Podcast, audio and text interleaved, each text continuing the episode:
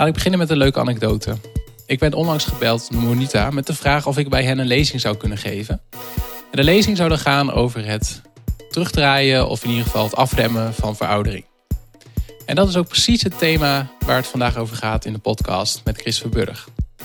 Chris en ik kennen elkaar al een tijdje. We komen elkaar regelmatig tegen. Ik heb ook een keer hem geïnterviewd voor mijn YouTube-kanaal. En je kent Chris misschien wel als auteur van diverse boeken, waaronder De Voedselzandloper, dat is wel een van de meest bekende. Maar hij heeft onlangs ook een boek geschreven over veroudering. Hoe kun je veroudering afremmen of terugdraaien? En dat is ook wel waar ik de laatste tijd veel mee bezig ben. Ik was een paar weken geleden nog te gast op een meetup in Zwolle. Uh, was ik een van de uh, deelnemers aan een paneldiscussie. Dat ging over een uitzending van VPRO Tegenlicht over onsterfelijkheid. En als je nog kan herinneren, ik was ook vorig jaar te zien in uh, een aflevering van Valerio Forever met Valerio Zeno. Wat ook ging over lange leven. Dus een heel interessant onderwerp.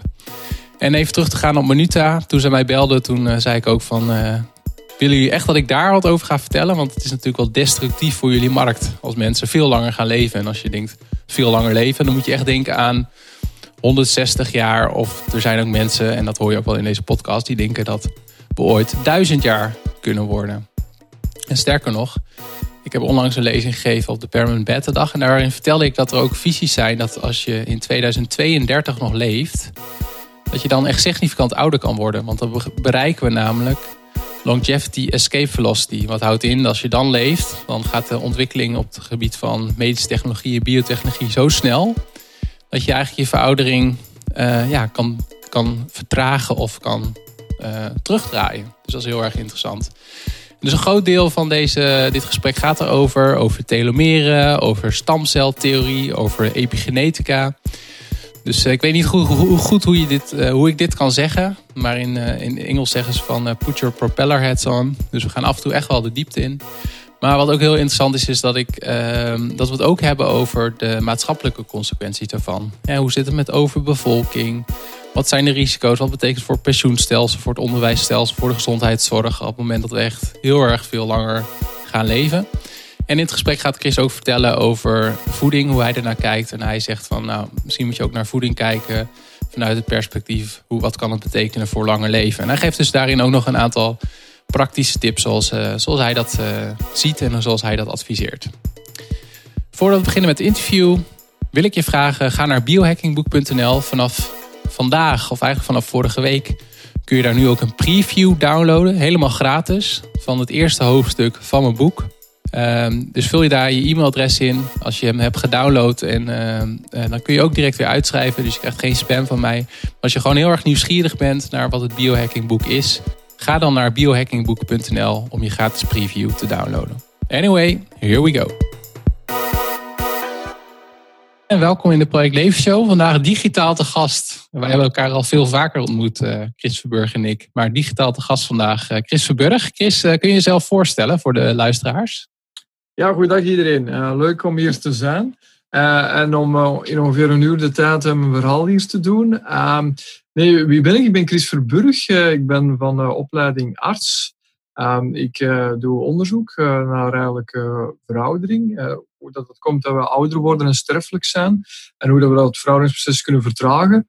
verder ben ik ook enorm geïnteresseerd in nieuwe ontwikkelingen in de geneeskunde en biotechnologie. wat daar allemaal gaande is. Um, ik heb ook enkele boeken geschreven. Ik heb mijn eerste boek geschreven toen dat ik 16 jaar oud was. Dat ging meer over uh, het ontstaan van het heelal, van oerknal tot uh, bewustzijn eigenlijk. Hè, van uh, de oerknal tot ja, hoe dat dan de, het leven is ontstaan, de hersenen enzovoort. en ook nog enkele andere boeken over wetenschap en filosofie. en ook enkele boeken over voeding en veroudering. mijn voorlaatste boek was De Voedselzandloper. En mijn laatste boek was eigenlijk Veroudering vertragen. Um, dus dat zijn zo wat zaken waar dat ik me mee bezig hou. En waarom heb je, ehm, mag ik je jij zeggen trouwens? Zeker, geen probleem. Want dat is toch uh, in, uh, in Vlaanderen, als ik zo mag zeggen, nog wel een iets andere omgangsvorm. Ja, dat is we vaak de neiging om uh, u te gebruiken. Dus, maar ik ben regelmatig in Nederland, dus ik ben al zeker gewoon. Dus ja. geen probleem. En zijn er ook regels voor? Want wij hebben elkaar nu drie of vier keer gezien. Is dat dan zeg maar na, na zoveel keer of ligt dat ergens anders aan waar, waar, waarop je dat meestal mag doen?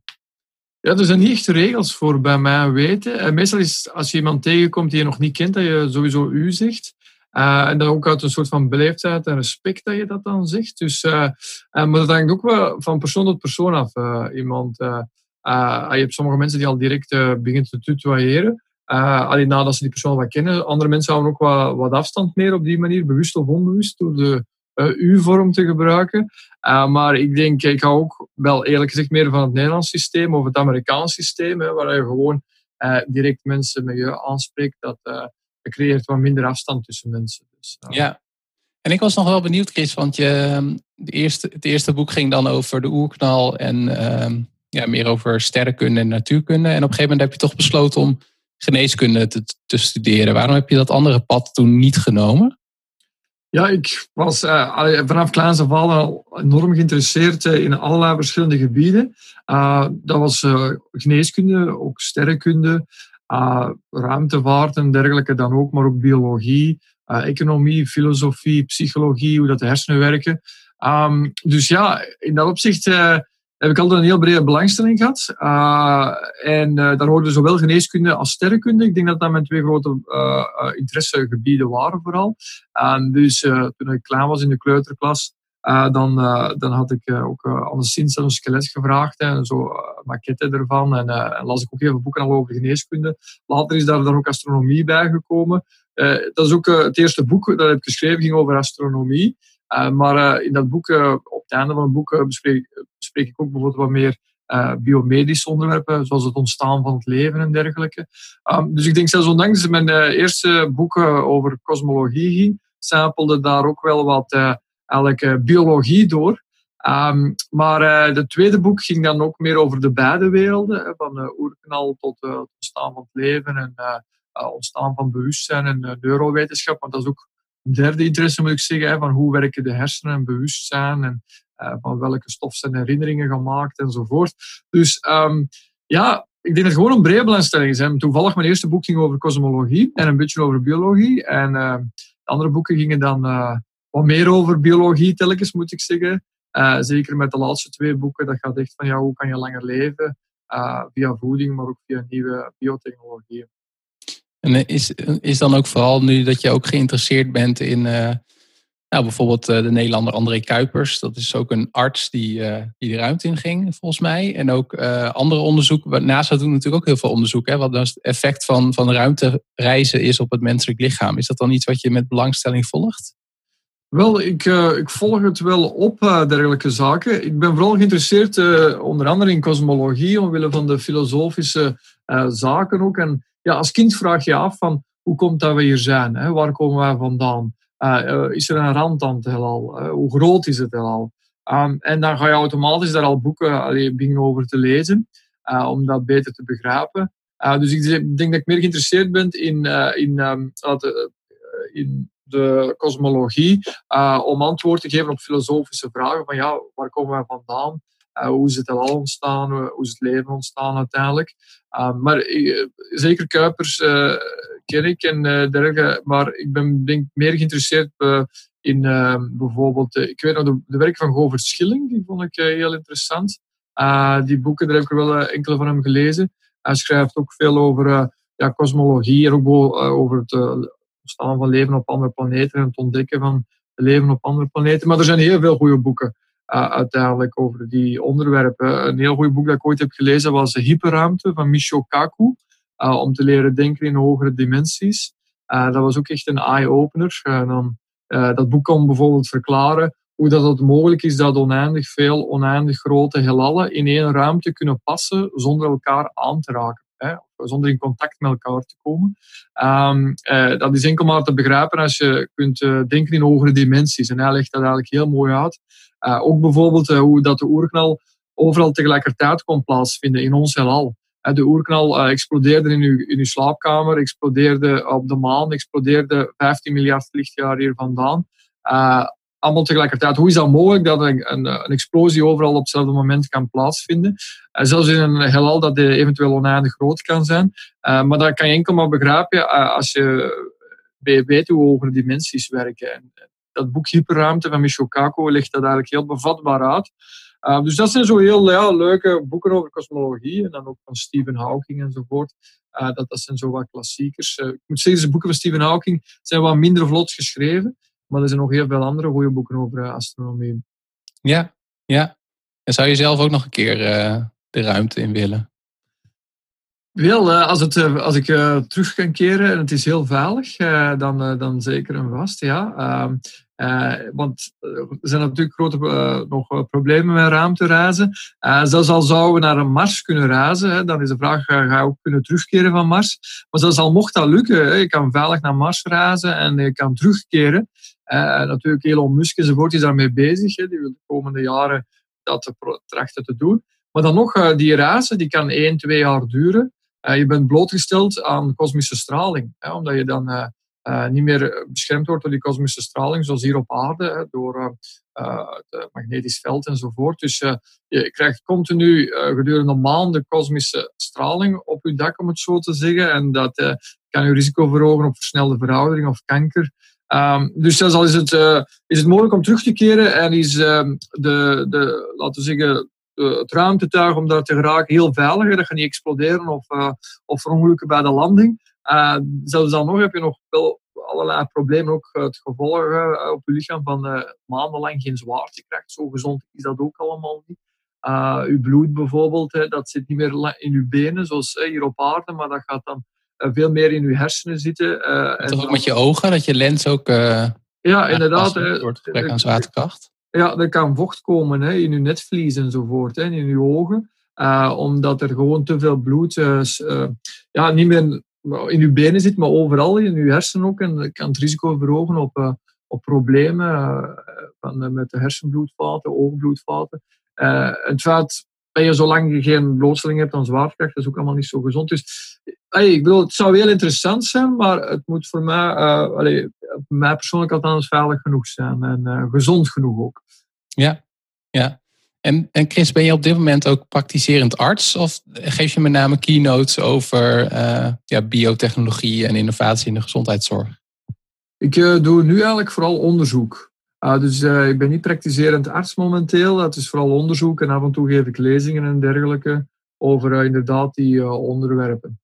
En waar doe je nu onderzoek naar? naar veroudering eigenlijk, waarom wij ouder worden, wat er in het lichaam gebeurt waardoor dat we verouderen en uiteindelijk sterfelijk zijn. Um, en hoe je dat zou kunnen vertragen of omkeren. Uh, en uh, ook uh, dan naar nieuwe technologieën, dat is ook iets waar ik mij in verdiep. En dat, dat komt ook allemaal samen, want een derde laag is ook eigenlijk via voeding, onder andere hoe dat je veroudering kan vertragen.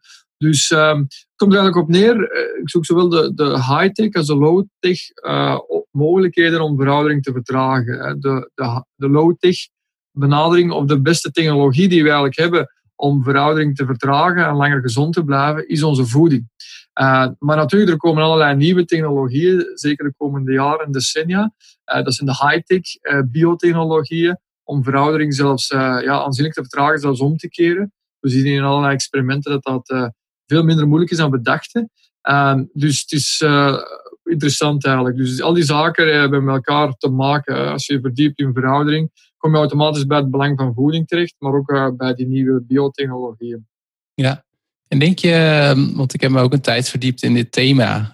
Um, er is ook een lezing over gegeven en ook de, de, de Seven Causes van Aubrey de Grey bijvoorbeeld uh, genoemd, die hij, uh, die hij wijt aan die, de schade die eigenlijk in ons lichaam opbouwt. Ja. maar denk jij ook, want als ik, die, als ik dat vertel, dan krijg ik vaak de reactie van ja, ik zou best wel langer willen leven, maar eigenlijk ook wel ehm, in een beter lichaam of in een jonger lichaam of wat dan ook. Denk je dat, dat we ooit, we als mensheid ooit in staat zijn om echt veroudering terug te draaien? Mm Wel, de laatste twee jaar uh, zien we heel interessant onderzoeken waar dat veroudering wordt omgekeerd hè, in, in dieren. Dus je hebt bijvoorbeeld de oude mazen die dus een grazen vacht hebben, kale plekken, uh, rug hè, door de osteoporose, uh, die ook veel minder actief zijn. En dan doen ze daar een behandeling op. Bijvoorbeeld epigenetisch herprogrammeert men die muizen, zodat die dan na die behandeling er terug jong uitzien. Dus die, die graze vacht verandert in een stralend uh, zwarte vacht terug. Die problemen met de rug en uh, osteoporose zijn veel beter of verdwenen. Die muizen zijn ook veel actiever. Die organen kunnen terug veel beter werken en zichzelf regenereren.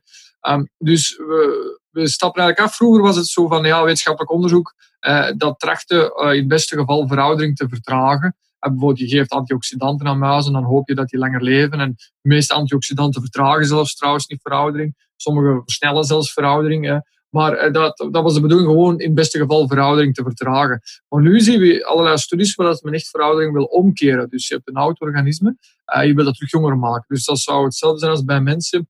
Uh, iemand van 80 jaar er terug laten uitzien als iemand van 30 jaar oud.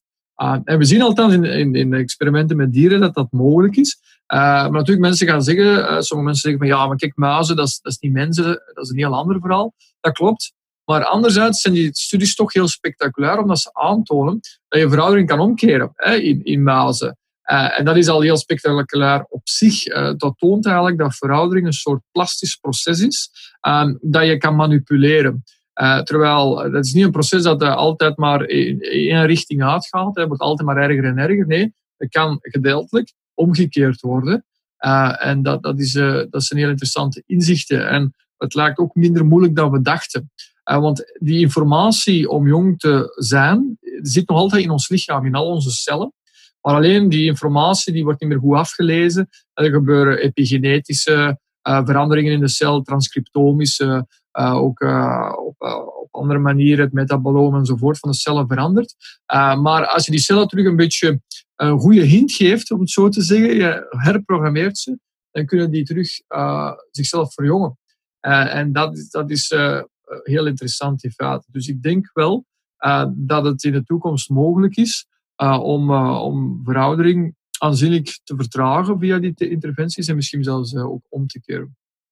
En wat vind je um, vind je eigenlijk de meest interessante ontwikkeling op dit moment? Is dat de NAD plus of de telomeren of uh, medicijnen zoals rapamycine en metformine of calorierestrictie onderzoeken?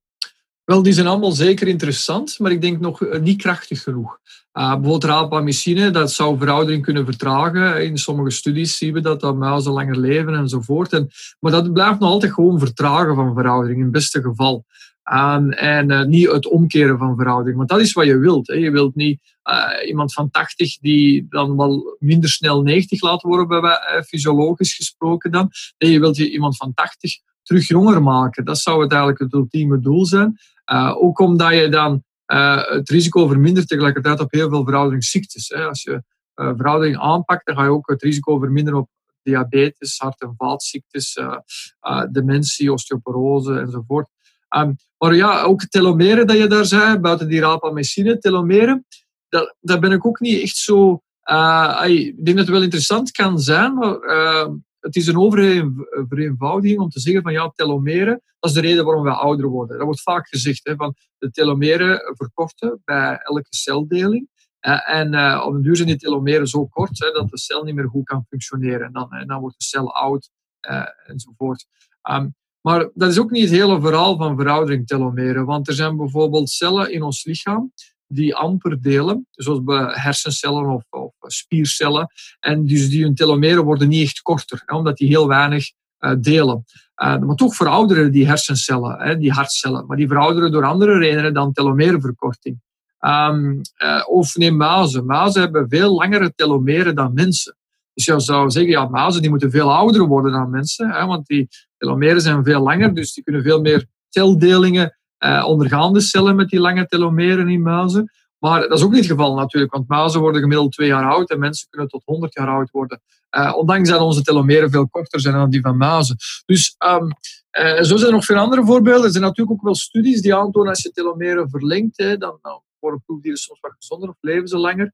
Uh, sommige wetenschappers zeggen van nee, het is niet de lengte van de telomeren dat van belang is, maar de mogelijkheid om je telomeren continu te verlengen. Uh, dus, maar om een lang verhaal kort te maken, telomeren zijn niet um, ja, de heilige graal van veroudering, spijtig genoeg, maar kan wel een aspect ervan zijn, maar er zijn natuurlijk nog veel andere redenen uh, buiten telomerenverkortingen waarom wij verouderen. Um, dus ja, ik denk qua interessantste technologieën, dat zijn eigenlijk technologieën die bijvoorbeeld epigenetisch uh, de cellen herprogrammeren. Um, epigenetica, voor, dat gaat dus om hoe uh, genen tot de mate of ze tot de expressie komen en de mate waarin, toch? Ja, dat klopt inderdaad. Dus um, eigenlijk uh, het epigenoom of epigenetica, uh, je kan dat beschouwen als een aan-uitschakelaar voor genen. Uh, het epigenoom bepaalt eigenlijk welke genen actief zijn of welke genen niet actief zijn. dus een soort schakelaar voor genexpressie. Um, en het probleem is, bij het ouder worden gaat die genexpressie of dat epigenoom ontregeld geraken. Dus je gaat bijvoorbeeld genen hebben die maaggenen, uh, die actief worden in uw oogcellen. Of ga, gaat de levergenen hebben die actief worden in uw hersencellen. Of je hebt genen die groei promoten in cellen die actief worden, terwijl die eigenlijk niet actief mogen zijn. En dat verhoogt uw risico op, op ongecontroleerde celgroei of kanker. Dus bij het ouder worden staakt dat epigenoom in elkaar. Maar als je dat herprogrammeert, zodat dat terug eigenlijk wordt gebracht naar jongere toestand, en ook op die manier de cellen ook gezonder maakt, Ehm, dan kan je eigenlijk veroudering terugkeren of omkeren. Uh, althans gedeeltelijk. Hè. En we zien dat ook bijvoorbeeld bij de bevruchting van eicellen. bijvoorbeeld, heb je je ooit afgevraagd waarom baby's jong geboren worden? Dat is eigenlijk heel opmerkelijk. Want een baby wordt geboren uit een moeder die bijvoorbeeld 30 jaar oud is. maar de baby zelf is niet 30 jaar oud, hè, de cellen waaruit die baby bestaat. Dus hoe komt dat? Hè? je zou zeggen, die 30-jarige eicel van een 30-jarige moeder, uh, als die uh, eicel bevrucht wordt, dan gaat die zich herprogrammeren tot nul jaar. Zodat die eh, baby die wordt geboren uit die eicel ook nul jaar oud is. En niet 30 jaar oud, hè, zoals alle andere cellen van de moeder. Um, dus en dat herprogrammeren van die bevruchte eicel naar een jongere toestand is eigenlijk uh, epigenetisch, onder andere, dat we dat zien. Dus na de bevruchting gaat die eicel uh, zich verjongen terug.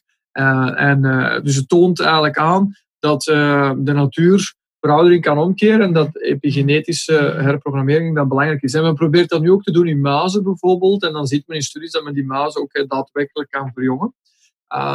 dus dus dat, is dat is een interessante technologie. Um, ik denk een andere interessante manier om verouderingen om te keren bijvoorbeeld um, is door senescente cellen uit te schakelen. Dus we zien eigenlijk, wat zijn eigenlijk senescente cellen? Dat zijn cellen die ontstaan tijdens het verouderingsproces. Dus hoe ouder dat je wordt, hoe meer van die senescente cellen zich uh, opbouwen in het lichaam. En eigenlijk senescente cellen zijn een soort verdedigingsmechanisme tegen kanker. Dus als een cel begint te, ongecontroleerd delen of te veel DNA-schade oploopt, dan gaat die stoppen met delen. Dus die kan zichzelf niet meer delen, maar die wordt in een soort pauzetoestand gezet.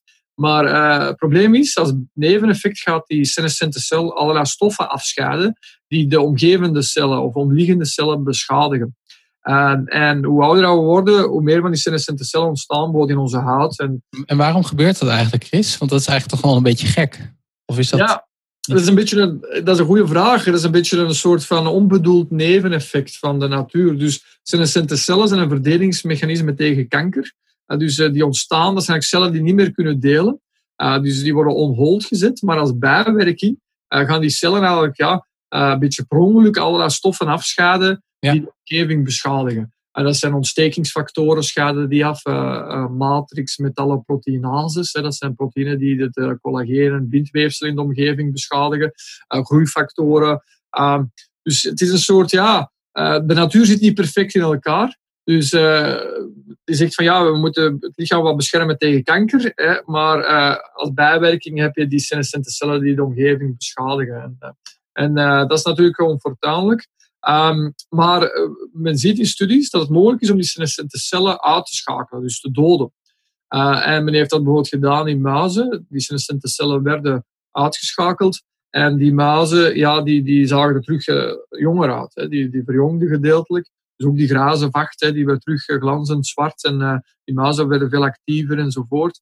Leefden gemiddeld langer en, en dergelijke. Dus uh, dat is interessant. Hoewel dat ik natuurlijk denk dat um, stamcellen uh, of, eigenlijk, of epigenetisch reprogrammeren van het lichaam en onder andere van de stamcellen, dat dat interessanter is dan senescente cellen. Want zelfs al haal, je al die senescente cellen weg uit het lichaam, je hebt toch nog altijd veroudering in andere cellen, hè, in je stamcellen of in uw niet-senescente cellen. Er is ook nog altijd epigenetische ontregeling. Mitochondriale dysfunctie, proteïneopstapeling en allemaal nog andere effecten, telomeerverkorting, die dan maken dat die andere cellen ook nog steeds verouderd zijn. Hè. Zelfs al haal je die senescente cellen weg. Maar het blijft toch wel een interessante interventie, omdat je als je oud bent, heb je zoveel senescente cellen, die beschadigen continu het lichaam. En als je die verwijdert, dan geef je het lichaam letterlijk terug meer tijd. En kan je de klokken blijkbaar volgens sommige experimenten althans eh, gedeeltelijk wat eh, terugdraaien. Ja, en wat ik je eigenlijk ook hoor zeggen is dat het waarschijnlijk niet zeg maar één medicijn wordt of één oplossing, maar waarschijnlijk wordt het een soort van cocktail dat we uh, stamcellen gaan kweken, dat we senescente cellen gaan verwijderen en dat we epigenetisch gaan herprogrammeren en al die andere dingen bij elkaar kan misschien zorgen dat we veroudering vertragen of kunnen terugdraaien. Ja, inderdaad. Eh, dat, dat zal, uh, het, de kans zal klein zijn, maar het is misschien mogelijk, want het lichaam is heel intelligent als je het maar genoeg, genoeg input geeft. Uh, maar de kans is klein dat het maar één behandeling zal zijn. Waarschijnlijk zal het inderdaad een cocktail van verschillende interventies zijn, die continu gaat gebeuren. Hè. Bijvoorbeeld in de toekomst kan het zijn dat mensen om de tien jaar uh, vaccins krijgen tegen veroudering. Hè. Bijvoorbeeld een vaccin tegen Alzheimer. Men is daar ook nu mee bezig. dat men om de zoveel jaar bijvoorbeeld een infuus krijgt met lysosomale enzymen, die bijvoorbeeld de proteïnetroep opruimen, die zich ook opstapelt in onze cellen en andere afvallen. Dat is ook een van de redenen waarom we ouder worden. Of dat we elke dag een pilletje nemen, een crosslinkbreker, die eigenlijk de suikercrosslinks uh, zijn die AGE's toch? Advanced Glycated End Products. Ja, dat klopt. Eh, die ages of die suikercrosslinks, uh, die advanced glycation end products, die, gaan, uh, die spelen ook een rol in veroudering. En dat zijn eigenlijk verbindingen die ontstaan tussen de proteïnen die onze weefsels opbouwen. En hoe ouder dat je wordt, hoe meer van die crosslinken dat je hebt, hè, hoe meer van die verbindingen. Dat zorgt dat al onze proteïnen meer aan elkaar gelijmd of gelinkt worden, waardoor de weefsels minder elastisch zijn. Uh, en daardoor uh, gaan, weefsels ook starder worden. Krijg je bijvoorbeeld hoge bloeddruk. Hè. Als die crosslinking van de bloedvatwand maakt de bloedvatwand harder. en dat verhoogt het risico dus op hoge bloeddruk of beroertes. crosslinking in de ooglens, dat, speelt een rol in cataract, ook een typische verouderingsziekte. maar crosslinking in de huid, dat, kan dan zorgen voor onder andere het ontstaan van rimpels. Dus, maar het kan zijn in de toekomst dat mensen bijvoorbeeld elke morgen zo'n pil nemen, een crosslinkbreker, om, om langer te leven. Om langer gezond te blijven. Want die crosslinks zullen dan ook, als je die verwijdert, het risico verminderen op hoge bloeddruk of op cataract. Dus je blijft ook langer gezond. maar als nevenwerking ja, ga je ook natuurlijk langer leven. En hoe kijk je aan tegen... Uh, misschien voor sommige luisteraars gaat het veel te veel de, de diepte in, maar um, Elisabeth Paris, die is CEO van eh, BioViva. En zij kwam vorig jaar in het nieuws omdat zij gentherapie op zichzelf heeft toegepast om volgens mij haar telomeren te verlengen. Uh, Denk je dan van ja, dat is een publiciteitsstunt? Of denk je van nou, het is wel goed dat, uh, dat, mm -hmm. dat, op mensen wordt getest door zichzelf? ja, ik denk dat iedereen uh, het recht mag hebben om, om uh, zaken op zichzelf uit te testen, als, als mensen dat willen. Natuurlijk maak ik me wel zorgen, mensen moeten genoeg geïnformeerd zijn. En ik ben zelf van opleiding arts en dan realiseer je al vlug dat heel veel medicatie ja, toch, of biotechnologische interventies ernstige bijwerkingen kan hebben, ook gevaren inhoudt. en de vraag is, gaan mensen daar altijd genoeg over geïnformeerd zijn? Um, anderzijds is dat uh, toch iets, is een evolutie die niet om te keren is. Uh, mensen gaan steeds meer en meer biotech op zichzelf toepassen. Um, uh, dan ook biohacking of de quantified self, hè, waar mensen ook hun gezondheid via allerlei apps veel beter in kaart gaan brengen. Um, dus ook biotechnologie wordt veel goedkoper en veel meer beschikbaar. vroeger had je een miljoen dollar lab nodig om, iets, om een gen te veranderen. Nu kan je voor 40 dollar uh, een gen veranderen op je keukentafel. Via nieuwe technologieën zoals CRISPR-Cas9 bijvoorbeeld. Dus ja, omdat de, de, de bar eigenlijk of de lat zo laag gelegd is hè, voor biotechnologische interventies te doen. Het is veel goedkoper en eenvoudiger en accurater geworden dan vroeger. Die, die zaken gaan veel meer mensen dat doen. En ja, ik denk Liz Parrish, is is interessant wat ze doen. We kunnen daar ook veel uit leren uit, mensen die zulke zaken op zichzelf uittesten. Alleen ja, is de vraag gaan, um, zijn ze genoeg geïnformeerd hè, dat, dat, dat, uh, en uh, worden alle risico's goed genoeg afgewogen. Um, en zo, mevrouw Parrish heeft dat dan ook gedaan via telomeren te verlengen. Um, zoals ik ook al zei, dat lijkt misschien met minder krachtige interventie om echt veroudering om te keren dan bijvoorbeeld epigenetisch herprogrammeren of stamcellen na te schakelen. Maar het blijft interessant natuurlijk. Ja, en denk je dat er een grens is aan menselijke veroudering? Want uh, Aubrey de Grey die zegt, nou, de eerste, hè, waar hij veel uh, publiciteit mee heeft gekregen met zijn uitspraak, de eerste mens die duizend jaar wordt, is nu al geboren. Denk je dat dat een, ja, dat dat klopt? Ja, dat is een interessante discussie. Um, wat we nu al sinds weten is dat mensen altijd maar ouder worden sowieso. Een kind vandaag geboren gaat gemiddeld 105 jaar oud worden. Uh, en dat is al een pak ouder dan, hè, dan nu, maar de levensduur stijgt elke, uh, elke dag hè, met ongeveer 6 uur. Uh, dus om de 10 jaar heb ik er 2,5 jaar bij ongeveer. Dus ja, in dat opzicht zien we dat de levensduur al toeneemt. De vraag is, gaat dat blijven duren? en sommige wetenschappers zeggen van nee, het maximum afkappunt is 120. Dat is de maximale levensduur van onze soort. Maar natuurlijk, al die studies die zeggen bijvoorbeeld, een kind nu geboren gaat gemiddeld 105 worden, die houden nog geen rekening met die nieuwe technologieën. Zoals uh, die crosslink-brekers of epigenetisch programmeren of stam, stam, stamcellen verjongen uh, of senescente cellen uitschakelen. Dus daar zijn die totaal nog niet mee bezig, die predicties. Dus, um, dus het zou wel mogelijk kunnen zijn dat we ouder kunnen worden dankzij die nieuwe technologieën door die radicale nieuwe interventies. Um, en dan zijn er inderdaad sommige wetenschappers die zeggen van ja, je gaat even oud kunnen worden als je altijd veroudering op, uh, omkeert via die nieuwe interventies. Uh, Aubrey de Grey zegt duizend jaar. Uh, andere wetenschappers zeggen ja, enkele eeuwen, of toch althans gezond 150, 180 jaar in de toekomst. Um, ja, dat zal de toekomst allemaal uitwijzen, maar het is wel zo dat heel veel, laten we zeggen, bedrijven en ook onderzoeksgroepen echt bezig zijn met veroudering te willen omkeren. Dus niet gewoon veroudering vertragen, maar echt omkeren. Uh, zodat je uh, altijd het lichaam kan verjongen. Uh, je bent 80 en dan verjong je dat terug. tot bijvoorbeeld ja, 60 of, of misschien nog jonger komt er dan een nieuwe technologie, zodat het lichaam terug kan verder verjongen met die technologie. En dat noemt eigenlijk longevity escape velocity. Um, dus dat je eigenlijk altijd lang genoeg leeft om te kunnen profiteren van een nieuwe biotechnologie die veroudering kan omkeren of vertragen, zodat je uh, terug uh, kan profiteren van een nieuwe technologie die in de toekomst uh, erbij komt. Sommige mensen of wetenschappers geloven dat je via die longevity escape velocity en toch de grote veranderingen die nu gaande zijn in de biotech-wereld, dat, je, dat, dat, we even oud zouden kunnen worden. Ehm, dus ja, we zien althans in studies dat het veel minder moeilijk is dan we vroeger dachten om veroudering te vertragen en zelfs om te keren in, in proefdieren althans.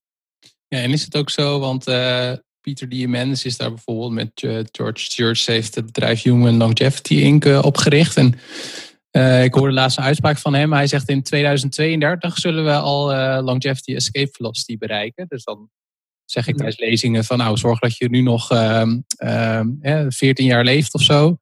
En dan, als je tot dan leeft, dan kun je echt significant veel ouder worden. Ehm, geloof je in, in die datum of denk je dat het nog wel echt 50 jaar duurt voordat het zover is? Mm Wel, 15 jaar is redelijk uh, snel. Hè? Ongeveer ja, in de jaren 2030 althans, hè, uh, wat hij daar zegt. Dus in de jaren 2030, het zou kunnen eventueel. Maar het probleem is uh, met biotechnologie, je moet altijd heel veel tijd besteden aan klinisch wetenschappelijk onderzoek tegen dat je een product op de markt of kan brengen. en dat, dat duurt 5 à 10 jaar alleen al. Dus stel voor dat je vandaag de dag een briljant product hebt dat veroudering kan omkeren, dat uw proefdieren uh, pak uh, verjongen, dat heeft geen bijwerkingen. Uh, maar je wilt dat in mensen dan gebruiken of op de markt brengen voor mensen. ja, dan ben je al sowieso 10 jaar, soms 15 jaar of meer kwijt. Dus ik denk de jaren 2030, dat zal nipt zijn. Maar sommige wetenschappers zeggen van ja, als je 40 jaar lang nog zou kunnen leven, dan heb je heel grote kans dat je onsterfelijk wordt. Um, maar natuurlijk, zelf hou ik niet echt van de term trouwens onsterfelijk. Uh, ik hou meer van de term asterfelijk, hè, want je kan nog altijd uh, onder een vrachtwagen lopen of uh, een ongeluk sterven. Dus je bent niet echt onsterfelijk. En dat is ook zoiets meer voor goden of zo. dus je bent meer asterfelijk. Dus, en en zullen, die technologieën zullen misschien niet alle ziektes sowieso kunnen behandelen. Dus je kan toch nog altijd doodgaan, maar je hebt gewoon veel minder kans om, om te sterven en je gaat het vervrouwingsproces kunnen uitstellen. Maar ik denk wel, ja, de komende tientallen jaren gaan we toch grote doorbraken zien. gewoon omdat de biotechnologie enorm aan het veranderen is. Ik, ik, spreek ook altijd in mijn lezingen van de tweede, tweede biotech-tijdperk, de second biotech age. Um, ik heb er ook een lezing op TEDx voor gegeven. Um, en daar interesseert dat concept van ja, we staan nu aan een, een kruispunt. We gaan over van de eerste, het eerste biotech-tijdperk, waar dat wetenschap of geneeskunde eigenlijk vooral ontdekte van hoe dat lichaam werkt. Want we kunnen er eigenlijk heel weinig aan doen aan al die ziektes en al die genetische ziektes enzovoort. Dan gaan we nu stilaan over naar het tweede biotech-tijdperk, waar we veel meer um, gaan echt uh, ziektes kunnen eindelijk gaan genezen. Uh, want dat was ook een grote teleurstelling een beetje als student geneeskunde. Ik bedoel, dat was een heel interessante opleiding, maar je leerde al heel vlug dat je als arts heel weinig kon genezen. hart- en vaatziektes, dementie, neurodegeneratieve ziektes, auto-immuunziektes, zoals reumatoïde artritis of de ziekte van Crohn. En zelfs een eenvoudige verkoudheid. De meeste zaken kan je niet genezen. maar we zien nu dat aan het begin van dat tweede biotech-tijdperk dat er veel meer ja, veranderingen op til zijn, zodat artsen eigenlijk eindelijk de tools gaan kunnen hebben om ziektes veel beter te behandelen. En zoals bijvoorbeeld CRISPR-Cas9, dat eigenlijk veel gemakkelijker, eenvoudiger, goedkoper en sneller uh, artsen in staat zal stellen om genetische ziektes te behandelen. En vroeger was dat heel omslachtig. Dat duurde jaren uh, werk om één gen te veranderen. Nu kan je er op een dag tijd. en veel nauwkeuriger ook. Dus dat is één voorbeeld van die nieuwe tools die in ontwikkeling zijn, die eigenlijk het tweede biotech-tijdperk gaan inladen. En ook veroudering daarin behandelen en mensen langer gezond houden dat gaat er ook een belangrijke component van zijn. En krijg je ook wel veel reacties, ehm, tenminste als ik hierover vertel. En ik had uh, vorige week nog een uh, discussieavond in Zwolle hierover. Uh, en dan ging, gaat het ook wel over de techniek, maar nog meer over de ethiek. Van, leidt dat niet tot overbevolking? Is dat niet heel egoïstisch? Leidt het niet tot een klasverschil? Omdat dit eerste instantie voor de rijke mensen ter beschikking komt. Mm -hmm. hoe sta jij daarin? Ja, dat zijn vaak vragen die direct worden opgeworpen. Uh, met dat klassenverschil, ja, dat, dat kan zeker gebeuren, maar dat is ook vaak enkel maar in, in het begin. Uh, neem je ook de antibiotica, hè, dan zou je ook de antibiotica niet op de markt kunnen brengen, omdat dat in het begin ook super duur was. Hè. Toen dat in de jaren 1940 werd uitgevonden, was antibiotica zo duur dat zelfs artsen de antibiotica opvingen in de urine van hun patiënt, die ze antibiotica hadden gegeven, om die antibiotica te kunnen hergebruiken. Eh, en nu maken we antibiotica met de tonnen en dat kost amper geld. Dus ook met die nieuwe technologieën, dat zal in het begin inderdaad uh, duur zijn, uh, maar dat zal ook vrij snel pak goedkoper worden. maar we moeten natuurlijk wel opletten dat we niet een soort, een soort biologische aristocratie gaan kweken van rijken die um, ja, in staat gaan zijn om hun lichaam en hun geest te updaten en verjongen en langer gezond te houden. dus het is heel belangrijk dat die technologieën zo snel mogelijk voor iedereen uh, ter beschikking komen. Um, ook eh, het argument van overbevolking, dat is ook niet zo uh, eenvoudig op zich. Op korte termijn, op 100 jaar tijd, gaat er inderdaad verdere overbevolking optreden. We gaan ongeveer van 7 miljard mensen naar 11 miljard. Hè. De meeste bevolkingsgroei gaat onder andere nog komen vooral uit Afrika. Maar wat op lange termijn? dan is er een ander beeld dat zich vormt. Als je kijkt op termijn van bijvoorbeeld 300 jaar, dan zou onderbevolking een groot probleem kunnen zijn voor de menselijke soort. Uh, omdat we nu al gemiddeld gezien uh, heel veel landen, ook zelfs ontwikkelingslanden, veel te weinig kinderen hebben. Um, uh, dus het gemiddeld wereldwijd geboortecijfer, dus het aantal kinderen gemiddeld per vrouw, is ongeveer 2,36. hangt van studie tot studie af, maar pak 2,4 kinderen gemiddeld per, per vrouw. En dat is heel weinig, hè, want je hebt ongeveer 2,1 kinderen nodig om de populatie in stand te houden. Want uh, niet alle kinderen hebben kinderen. Sommige kinderen overlijden ook uh, voordat ze zich kunnen voorplanten enzovoort. Dus um, uiteindelijk is dat geboortecijfer, inclusief ontwikkelingslanden, van 2,4 al heel laag. Uh, en dat gaat nog verder dalen.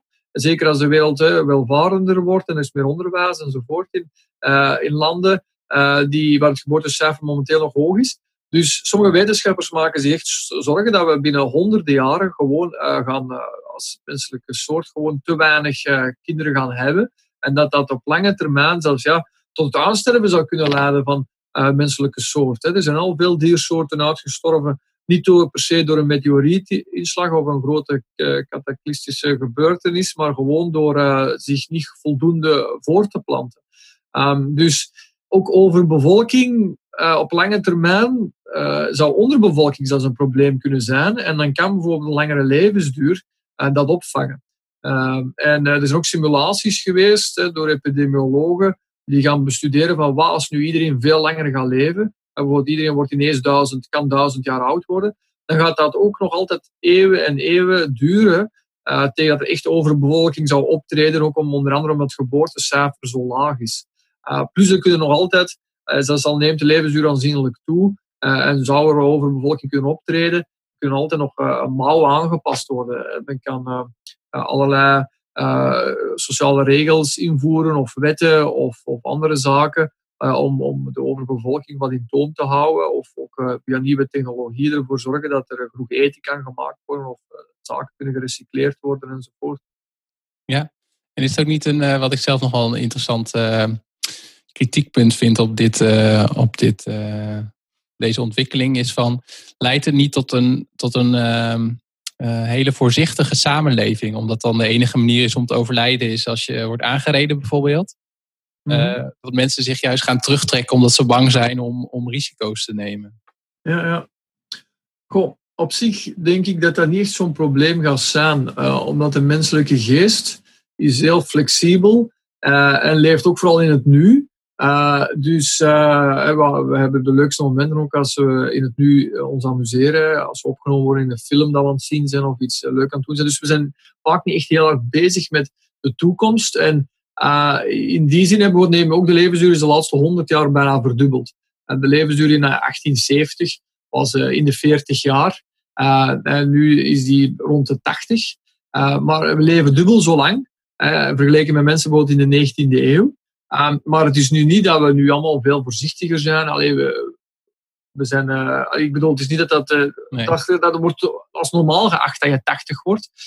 en ik denk dat mensen, als mensen 200 jaar kunnen worden in een goede gezondheid en er nog jong uitzien, denk ik niet dat ze overvoorzichtig gaan zijn en daar continu mee bezig gaan zijn kan natuurlijk van persoon tot persoon verschillen. Je hebt mensen die natuurlijk heel angstig zijn en zich over alles zorgen maken. En inderdaad, als je 200 jaar leeft, dan ga je wat voorzichtiger zijn. Maar anderzijds zijn mensen soms ook heel impulsief en leven ze vooral in het moment, op het moment zelf. En, uh, en denken ze niet te veel aan, aan de verre toekomst. Dus uh, ik denk niet echt dat het een, grote belemmering gaat zijn. Ik denk een groot probleem gaat zijn als we allemaal veel langer gaan leven. Uh, voor nieuwe ideeën in de maatschappij te injecteren dus stel voor dat we 200 jaar oud gaan worden en bepaalde ja, professoren zijn 200 jaar oud hè, en die blijven 150 jaar lang lesgeven aan de universiteit.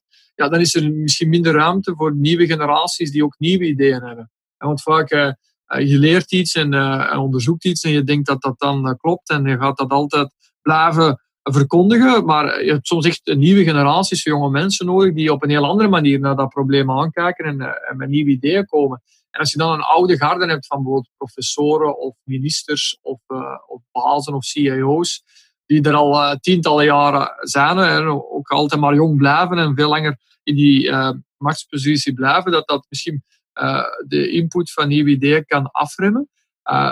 Max Planck, een gekende wetenschapper, zei ook wel al eens dat de wetenschap begrafenis per begrafenis avanceert. Dus dat moeten wachten op de dood van een bepaalde professor tegen dat er dan nieuwe ideeën kunnen ruimte vinden. Uh, ik denk natuurlijk, zo drastisch hoeft het niet te zijn. Uh, maar uh, ik denk dat er ook wel oplossingen voor zijn, ook wederom voor dat probleem. Uh, je kan bijvoorbeeld zeggen dat een directeur of een minister of een professor of zo, dat die bijvoorbeeld maar maximum tien jaar mag lesgeven. En dat er dan iemand anders moet komen. Dus, dus ik denk voor veel van die problemen die worden opgeworpen omtrent langer leven, zoals over bevolking of uh, ja, verveling of uh, mensen die dan minder geneigd zijn om risico's te nemen. Ik denk dat er voor veel van die zaken oplossingen bedacht kunnen worden, ten eerste. en ten tweede dat ook die zaken minder zwart-wit zijn. dus dat die vaak ook complexer zijn, zien dan dat probleem van overbevolking. Misschien is op lange termijn onderbevolking nu net een probleem. Ja, ja wat ik zelf nog wel een integrerende gedachte vind, is ehm, ja, hoe dat zit met, met machtshebbers. Dus volgens mij was in in China drie weken geleden of zo een wet aangenomen dat de huidige president, ik denk Xiaoping, dat die uh, ja, bij wijze van niet, dat die meerdere niet meer afgezet kan worden. Of dat die uh, normaal moet je naar drie periodes aftreden of twee. En dat dat voor hem niet meer geldt. En dat zou natuurlijk wel interessant zijn. Van wat als hij heel erg oud wordt. Dus, ehm, maar aan de andere kant kun je weer zeggen van ja, er zijn ook mensen ehm, zoals moeder Teresa. Van ja, misschien had, zou wel fijn zijn als zij langer had kunnen leven. Dus er zit ook altijd wel weer twee kanten aan. Ja, dat klopt inderdaad. Als Einstein vandaag nog had geleefd, of Mozart, eh, dan uh, hadden we ook dan nog heel lang de vruchten kunnen plukken van hun intellect. Uh, maar anderzijds, ja, met dictators die dan lang aan de macht blijven. Maar dat is natuurlijk ook vooral een maatschappelijk probleem dan. dat, het feit dat die bepaalde ministers of, of ehm, politici uh, dictatoriaal kunnen worden, ja, dat, dat is iets dat vooral politiek moet opgelost worden. Uh, en ja, de geschiedenis leert ook wel vaak dat die mensen ehm, ja, soms worden weggejaagd uit hun machtspositie door, door opstanden, revoluties, oorlogen. Um, zelfs, uh, dus dat zelfs veel van die dictators zelfs niet de tijd hebben om oud genoeg te worden om echt heel lang aan de macht te zijn. Je hebt nu wel uitzonderingen zoals Fidel Castro, maar bijvoorbeeld Hitler. Ja, die, die, die uh, werd al heel snel van de macht verdreven en nog andere uh, dictators. Dus meestal zegeviert het goede wel nog lang voordat die dictators moeten sterven van ouderdom. Maar dat neemt niet weg dat er inderdaad uh, meer zeldzame gevallen zijn van uh, dictators die echt aan de macht blijven totdat ze doodgaan. En als dan er levensverlengende technologie is die dat dan zou uitstellen, dat is minder goed. Uh, maar anderzijds, ja, je hebt ook veel heel intelligente, goede mensen die dan wel langer kunnen leven. Dus het is een complex verhaal eigenlijk. Veel, alleen heel gefacetteerd eigenlijk. Ja, en dan gaan we van de toekomst naar nu. Ehm, wat zijn drie dingen die, die je nu kan doen om, om langer te leven? Je noemt wel voeding.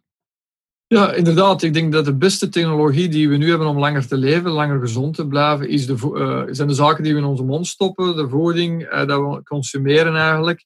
Uh, dat is het beste dat we nu hebben momenteel.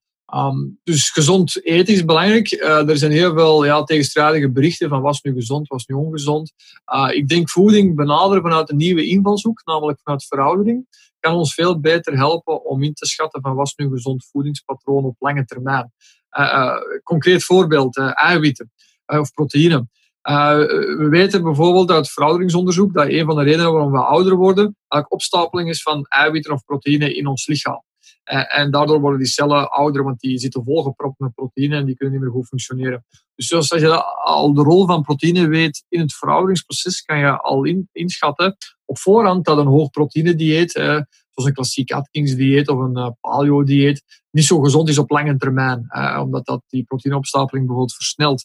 Dus dat is een voorbeeld van hoe inzichten uit veroudering eigenlijk ons veel beter kunnen helpen. Was een gezond voedingspatroon op lange termijn, om dat te achterhalen. Um, en natuurlijk gezonde voeding, ik kan dat samenvatten in drie belangrijke zaken. Minder suiker uh, eten, maar ook minder zetmeel. Dus ook minder brood, aardappel, pasta en rijst. Uh, want men focust vooral enkel op die suikerproducten, glucose. Maar zetmeel, dat zijn ook ketens van glucose. En we zien in allerlei onderzoeken, als je dat te veel eet, dat dat ook op lange termijn minder gezond is. Uh, het tweede aspect is uh, rood vlees, uh, meer vervangen door wit vlees, zoals gevogelte of vette vis of plantaardige proteïnebronnen, zoals bijvoorbeeld tofu. en het derde belangrijk aspect is meer gezonde vetten. Dus zoals uit olijfolie, walnoten, chiazaad, vette vis onder andere. Dus meer gezonde vetten innemen. Dus zijn eigenlijk in een notendop enkele belangrijke zaken om veroudering te vertragen. Um, dus dat, dat, kunnen we nu al doen, voeding. Uh, dan kan je ook nog specifiek dingen erbij eten, uh, zoals wal, uh, walnoten op zich, of zwarte chocolade, of blauwe bessen. en veel Tegen de antioxidanten. Um, wel ja, de antioxidanten, dat is een complexer verhaal dan... men zegt dat altijd vaak, hè, van, ja, dat is gezond, want dat bevat antioxidanten. Uh, zoals vitamine A of vitamine E of coenzym Q10.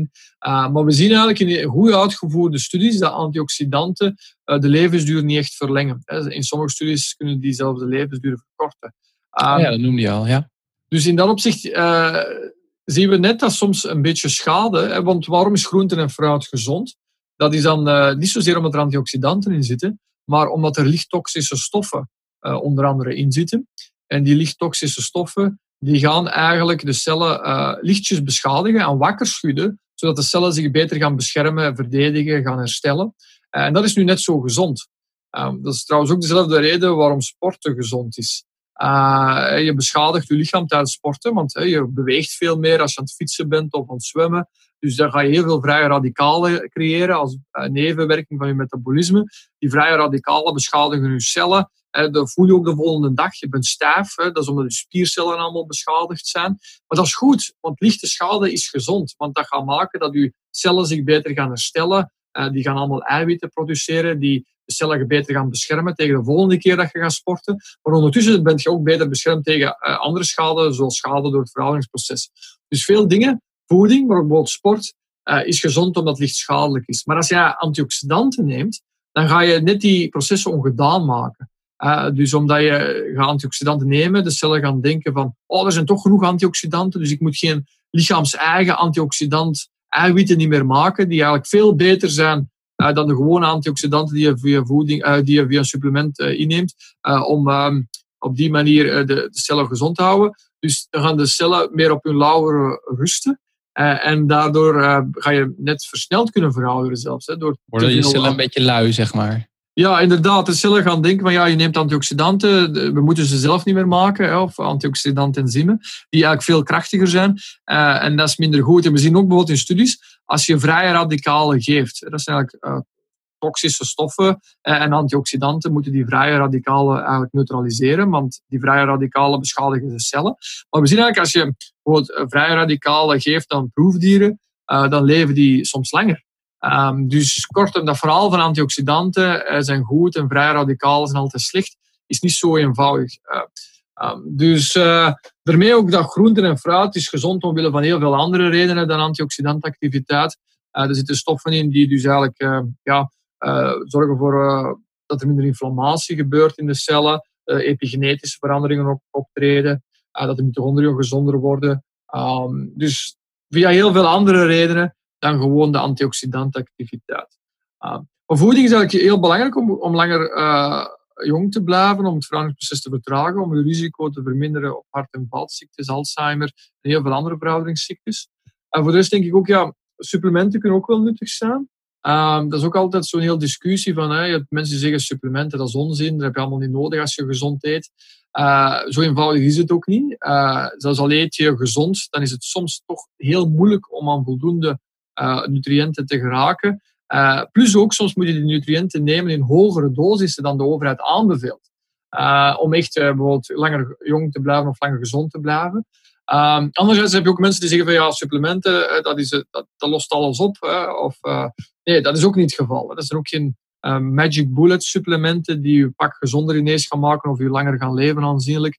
Maar er zijn wel supplementen die nuttig kunnen zijn, alleen al omdat in het Westen er gewoon mensen een enorm tekort aan hebben. Uh, zelfs al eten ze relatief gezond. Een voorbeeld bijvoorbeeld vitamine D. Vitamine D zit heel weinig in voeding. Uh, en uh, je moet vooral via zonlicht halen. Maar ja, in Nederland en België valt het zonlicht ook vaak te schuin in. Mensen zitten te veel binnen. Dus ze hebben vaak een vitamine D tekort. Komt heel vaak voor bij mensen. Dus dan kan het nuttig zijn om vitamine D te nemen. Wel de goede vorm. Uh, de D3-vorm, niet de D2-vorm. Dat is ook een probleem met supplementen. Hè. Vaak neemt men de verkeerde vorm. Uh, maar andere supplementen die nuttig kunnen zijn, zijn bijvoorbeeld magnesium. Hè. Vooral magnesiummalaat. Hè. Dat is een heel goede vorm. Uh, dan jodium. Dat is ook zoiets waar veel mensen tekort aan hebben. Zelfs al eten ze relatief gezond. Um, ook bijvoorbeeld selenium, maar dan seleniumgist, niet seleniummethionine. Uh, uh, maar in mijn boek, uh, mijn laatste boek, Veroudering Vertragen, uh, leg ik dat ook allemaal wel uit, maar ook alle dosissen enzovoort. Want dat is heel complex supplementen. dus dat is niet zo eenvoudig uiteindelijk. En dat verklaart ook altijd die polarisering daar rond. omdat men gewoon niet diep genoeg op de details ingaat en vaak de, het kind met badwater weggeet. Uh, dus voeding, supplementen kunnen belangrijk zijn. Natuurlijk ook stressreductie, goed slapen, sporten. Uh, zijn ook allemaal zaken die gelukkig zijn, opgewekt zijn. We zien ook vaak in studies dat 100-plussers, dat, die, dat is heel frappant als je ook bijvoorbeeld filmpjes ervan ziet of je interviewt die mensen, die zijn vaak heel opgewekt. Dus die hebben zo'n levensinstelling. Um, dat die toch altijd proberen het positieve te zien in zaken, zelfs negatieve zaken. Uh, en dat zou ook een van de redenen kunnen zijn waarom dat ze zoveel ouder worden. Ja, ja, dat is een hele. Ehm, dus we moeten al dit soort dingen doen en dan oud genoeg worden. En dan kunnen we ook die nieuwe technologie eigenlijk gaan gebruiken. Ja. Ik was nog wel benieuwd, want je hebt al een heleboel dingen genoemd over technologie, biotechnologie, biomedische technologie um, in relatie tot veroudering. Maar zijn er ook nog andere dingen waarvan je denkt, hé, hey, dat is ook heel Dat volgen met grotere interesse? Nou, die zaken eigenlijk rond veroudering of biotechnologie. Want, uh, want op het vlak van biotechnologie zijn er ook heel interessante zaken die niet rechtstreeks precies te maken hebben met veroudering. Maar of bedoel je echt uh, zaken daarbuiten nog? ja, zaken buiten veroudering eigenlijk. Ja, wel, ik denk nieuwe ontwikkelingen in de geneeskunde en biotech vind ik ook heel interessant, die daarom niet meteen direct rechtstreeks iets moeten te maken hebben met veroudering. Uh, de, er gebeurt op dat vlak heel veel. Bijvoorbeeld artificiële intelligentie vind ik ook heel boeiend. En hoe dat, dat uh, de geneeskunde gaat beïnvloeden. Um, en ook uh, het algemeen. En ook de zaak rond wat men noemt de vierde industriële revolutie. Dus cloud en robotica en Internet of Things. Hoe dat, onze maatschappij en ook onze gezondheid gaat veranderen. Um, dat is eigenlijk heel fascinerend allemaal. Ja. Um, maar ook natuurlijk, ik heb een heel brede belangstelling. Dus ook zaken op het vlak van geschiedenis vind ik boeiend. Uh, op het vlak van uh, economie, psychologie. En heb je ook één bepaald tijdsvak die jij interessant vindt als het gaat om geschiedenis? Of een bepaald werelddeel? Ja, wat ik vooral interessant vind aan geschiedenis is dat je daar veel uit kan leren van ja, hoe kan je eigenlijk een ideale uh, samenleving creëren. Uh, en uh, er zijn heel veel experimenten en mislukkingen geweest in de geschiedenis. die, die, en je kan er veel uit leren. Dus ik denk dat ik dat ook, en ook wat ik boeiend vind van ja, hoe komt dat sommige landen veel verder geavanceerd waren qua technologie of ook qua moraliteit dan zo andere landen. Uh, en uh, waarom begon bijvoorbeeld de industriële revolutie in Engeland en niet bijvoorbeeld in Duitsland of in een ander land. Dus um, dat vind ik interessant, eigenlijk ook de grote lijnen in de geschiedenis. Ik ben, ik ben iemand die heel hard geïnteresseerd is in de grote verbanden eigenlijk. Dus ook in de geneeskunde en veroudering.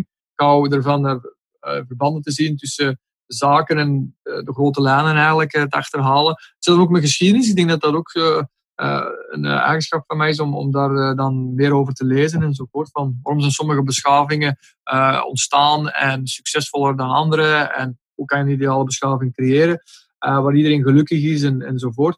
Um, dus dat eigenlijk, en natuurlijk specifiek wat tijdsvak, ja, vind ik veel tijdsvakken eigenlijk interessant.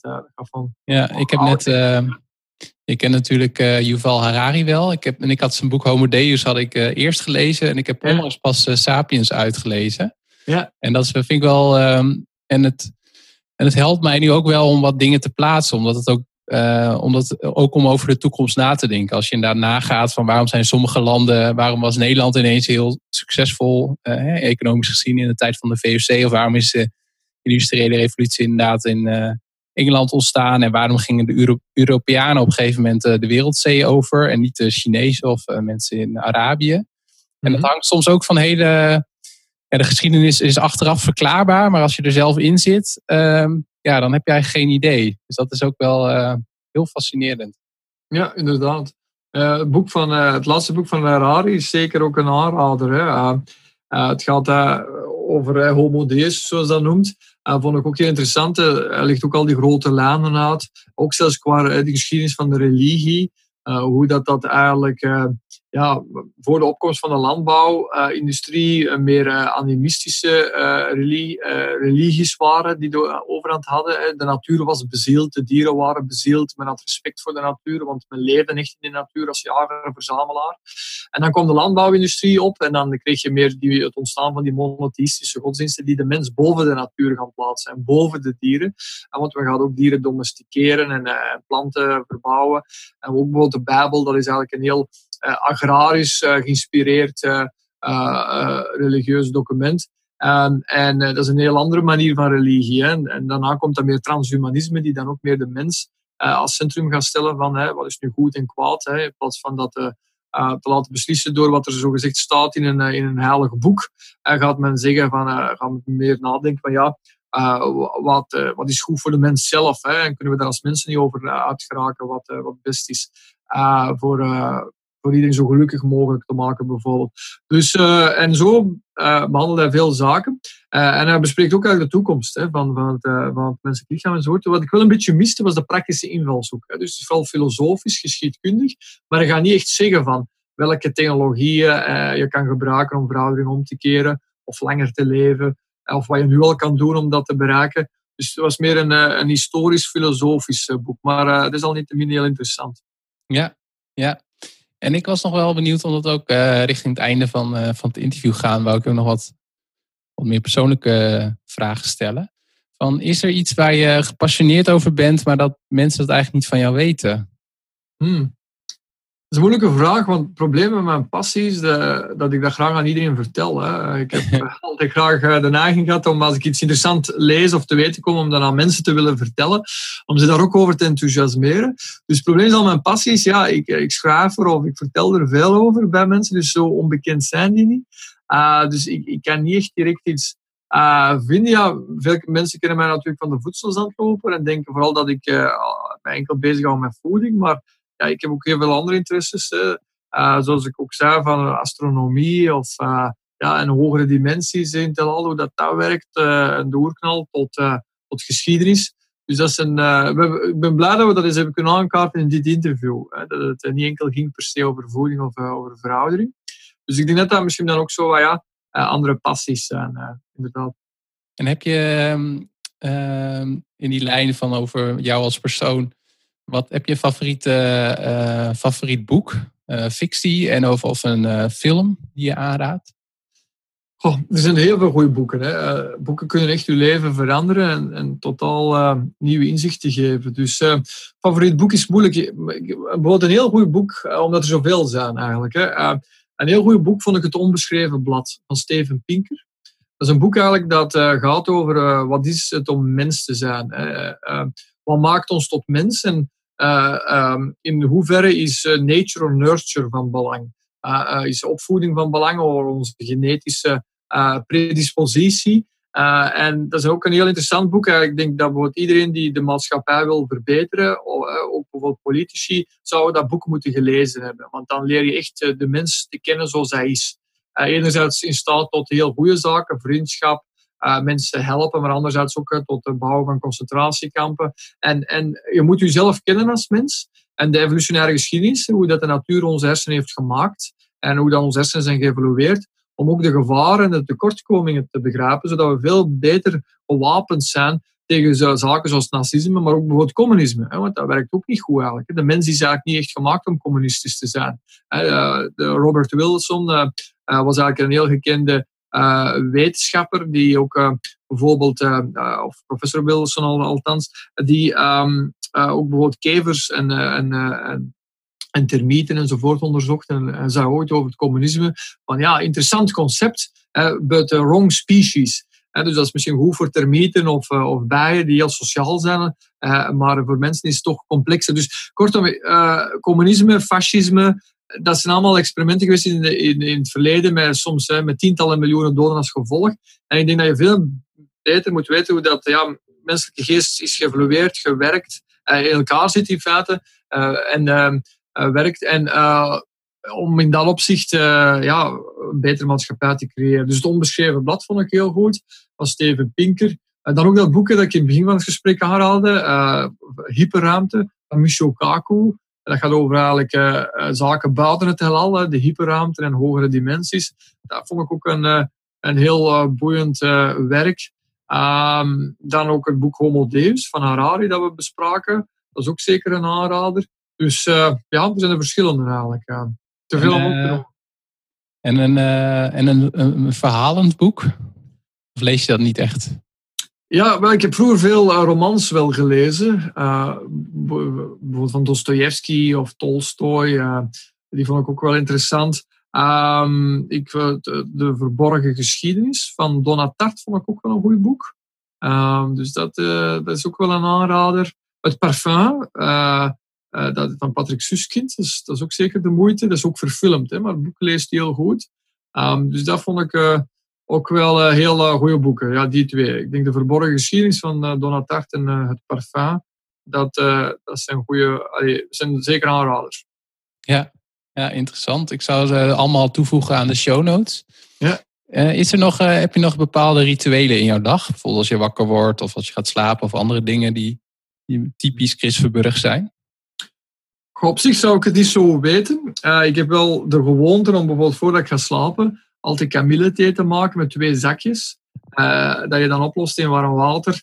Uh, om, uh, om, ja, dat, om beter te slapen. Dat bevordert eigenlijk de nachtrust. en we zien ook in wetenschappelijke studies dat je daar gemakkelijker van in slaap valt. Het is ook heel gezond in die kamillethee. Er zitten allemaal stoffen zoals terpenoïden die gezond zijn. Dus dat is ook zo'n gewoonte dat ik elke avond doe.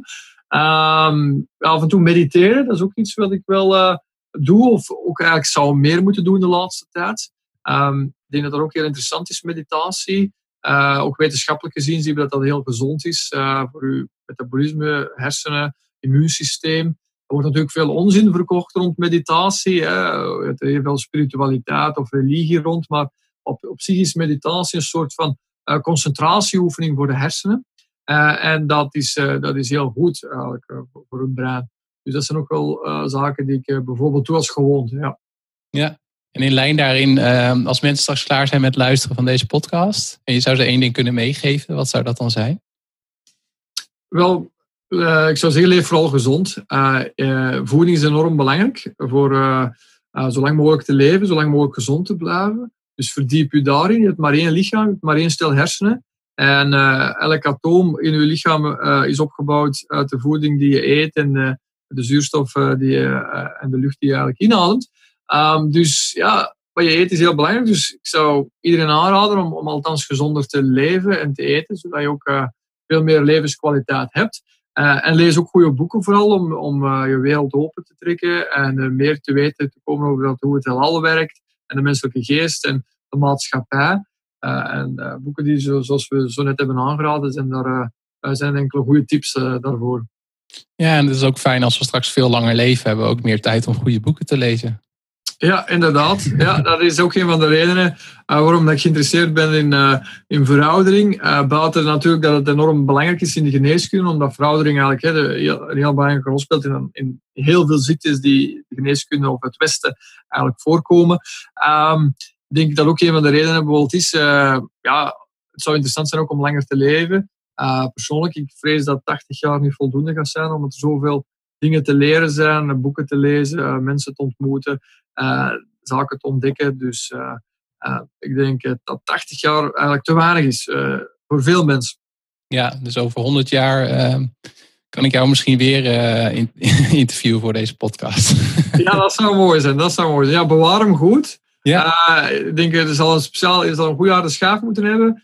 misschien op, die ook met andere technologieën werkt dan vandaag de dag. en dan zou het mooi zijn dat we dat inderdaad binnen 100 jaar, als we dit zouden kunnen terughoren, dat zou, eh, dat zou prachtig zijn. ja, en, goed idee. En hebben we, ehm, wil je nog iets kwijt? Hebben we nog iets gemist in dit gesprek? Ik denk dat we veel zaken hebben uh, besproken. Ik moet zeggen, ik ben wel wat moe, dus ik kan niet direct uh, nog uh, komen op, op andere zaken. ik denk dat het voornaamste hebben we aangehaald.